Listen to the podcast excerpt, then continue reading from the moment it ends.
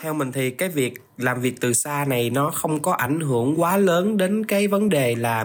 uh, nhiều cái uh, bất động sản nó bị suy thoái. Nghĩ là có và thậm chí là ảnh hưởng khá là nhiều. Khi mà mọi người thích làm việc từ xa thì các văn phòng cho thuê sẽ bị ế. Theo mình thì hiện tại á, cái xu hướng làm việc từ xa nó sẽ có ảnh hưởng rất lớn đến cái sự suy thoái bất động sản.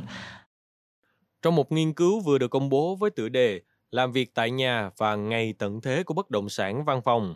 các nhà nghiên cứu Abid Gupta, Đại học New York, Virendra Mittal, Đại học Columbia và Steve Van Nieuwenberg, Đại học Columbia cho biết thị trường bất động sản văn phòng tại Mỹ ngày càng tồi tệ.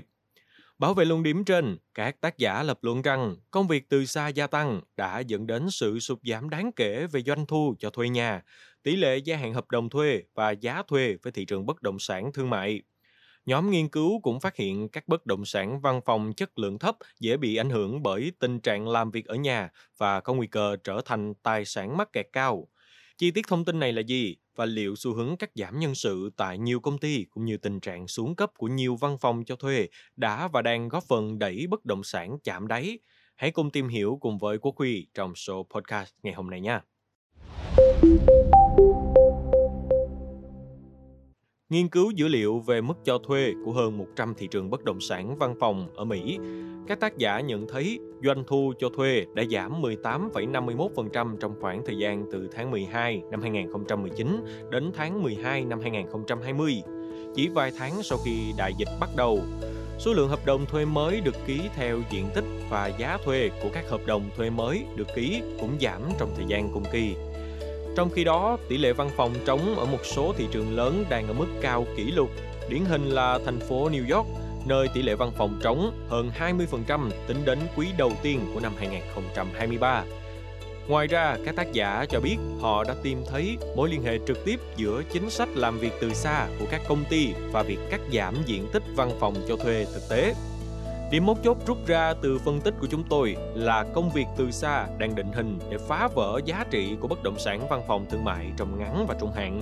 Tuy nhiên, các hiệu ứng không đồng nhất trên toàn quốc hoặc giữ các tài sản, các tác giả viết.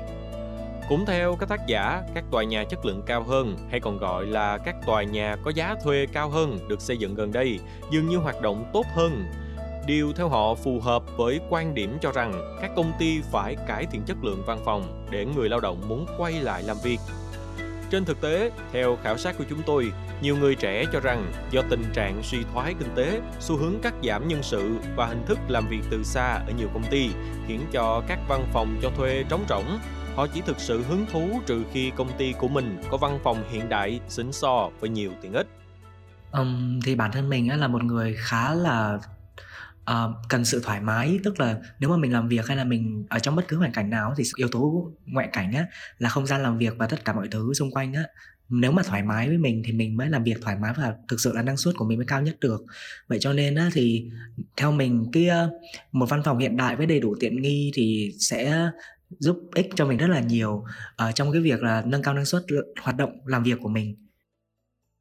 theo mình thì hiện tại á, cái xu hướng làm việc từ xa nó sẽ có ảnh hưởng rất lớn đến cái sự suy thoái bất động sản. Bởi vì á um, như lúc nãy mình có nói là ở sự thoải mái ở môi trường làm việc á nếu mà uh, môi trường mình làm việc mà nó thoải mái nhưng mà nó ở xa mình thì mình thấy bất tiện ấy, thì mình cũng không còn thoải mái nữa đâu. Cho nên là mình thì sẽ có xu hướng là lựa chọn ở nhà để mình làm việc hơn bởi vì ở nhà mình cũng thoải mái mà nghĩ là có và thậm chí là ảnh hưởng khá là nhiều. Khi mà mọi người thích làm việc từ xa thì các văn phòng cho thuê sẽ bị ế.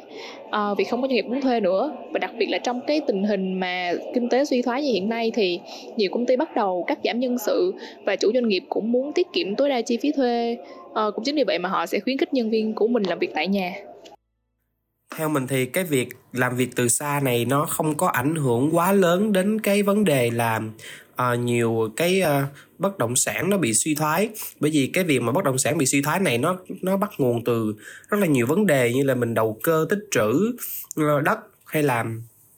do là ảnh hưởng của chiến tranh cho nên là à, bây giờ là nền kinh tế đang bị ảnh hưởng thành ra là người ta cũng không có đụng đến đất đai hay là cũng không có làm ăn gì được. Liên quan đến cái bất động sản này còn cái việc làm từ xa đó thì nó đã bắt nguồn từ cái thời dịch covid rồi và nó cũng không có thể hiện cái tác động trực tiếp của nó đến ờ, cái vấn đề mà văn phòng bị bỏ trống hay là bất động sản này kia bị suy thoái. Bởi vì làm việc từ xa thì vẫn đảm bảo được cái chất lượng công việc thôi và nó không có quá liên quan nhiều đến cái việc là bất động sản hiện nay ở Việt Nam mình đang trong cái tình trạng bị suy thoái và mất giá. Đầu tư hàng tỷ đô la Mỹ vào bất động sản văn phòng ở Manhattan. Giờ đây, Scott Regler, giám đốc điều hành của công ty bất động sản OXO, phải chuẩn bị giao một số văn phòng cũ của mình cho ngân hàng.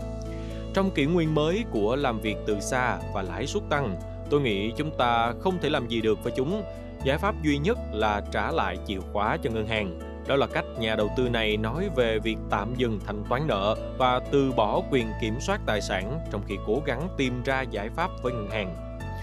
Gần 3 năm đại dịch Covid-19 khiến thành phố New York phải đóng cửa và thay đổi căn bản cách mọi người làm việc. Các kế hoạch của OXO đã phản ánh sự thật ngày càng rõ rằng thị trường văn phòng lớn nhất thế giới hướng tới một giai đoạn đầy khó khăn các tòa nhà cũ ở những vị trí buồn tẻ trở nên lỗi thời, trừ khi chúng có thể được tái sử dụng cho các mục đích sử dụng khác. Trong khó khăn, chỉ các tòa tháp tốt nhất và tiền tiền nhất với đầy áp công nghệ tiện nghi cũng như tọa lạc tại vị trí giao thông công cộng mới thu hút được khách thuê. Ví dụ điển hình nhất là tòa nhà One Vanderbilt của công ty SL Green gần nhà ga trung tâm Grand với giá thuê đạt kỷ lục ngay cả khi đang xảy ra đại dịch Ông Regler cũng đang hy vọng tòa nhà 175 Park của OXO sẽ là tòa nhà cao nhất Tây bán cầu khi hoàn thành, cuối cùng sẽ vượt qua One Vanderbilt. Bên cạnh đó là khu Five Times Square, nơi EY OXO và các đối tác của mình đang chi khoảng 300 triệu đô la Mỹ để tân trang lại tòa nhà, bổ sung mọi thứ từ sảnh vào mới và thang máy đến spa. Cũng là thành viên hội đồng quản trị của Cục Dự trữ Liên bang New York, Ông Breckler đang đối mặt với giai đoạn khó khăn trong những tháng tới. Ông lưu ý lãi suất tăng mạnh từ mức thấp lịch sử đang đe dọa tất cả các loại hình kinh doanh dựa trên nguồn vốn trẻ và sẵn có. Các công ty công nghệ, một trong số ít nguồn mở rộng thị trường văn phòng còn lại, hiện đang sa thải hàng ngàn nhân viên và những tổn thương của họ dường như đang lan khắp phố Wall. Ông Breckler nói và cho biết thêm, khi các công ty sa thải nhân viên, họ thường không cần nhiều chỗ làm việc nữa. Số lượng các dự án bất động sản trên khắp nước Mỹ đang dừng lại một cách đáng kinh ngạc. Thị trường văn phòng của New York đã phục hồi sau đại khủng hoảng kinh tế năm 2008. Đến năm 2016, thị trường văn phòng đạt đỉnh, nhưng với ảnh hưởng trước và sau đại dịch, các văn phòng ở New York và các thành phố khác đang đặt ra một thách thức lớn đối với OSO và các nhà đầu tư bất động sản khác. Quý vị nghĩ sao về những thông tin trên? Hãy để lại ý kiến của mình bằng cách bình luận bên dưới nha. Cảm ơn quý thính giả đã lắng nghe số podcast này. Đừng quên theo dõi để tiếp tục đồng hành cùng với podcast Báo Tuổi Trẻ trong những số lần sau. Còn bây giờ, xin chào và hẹn gặp lại.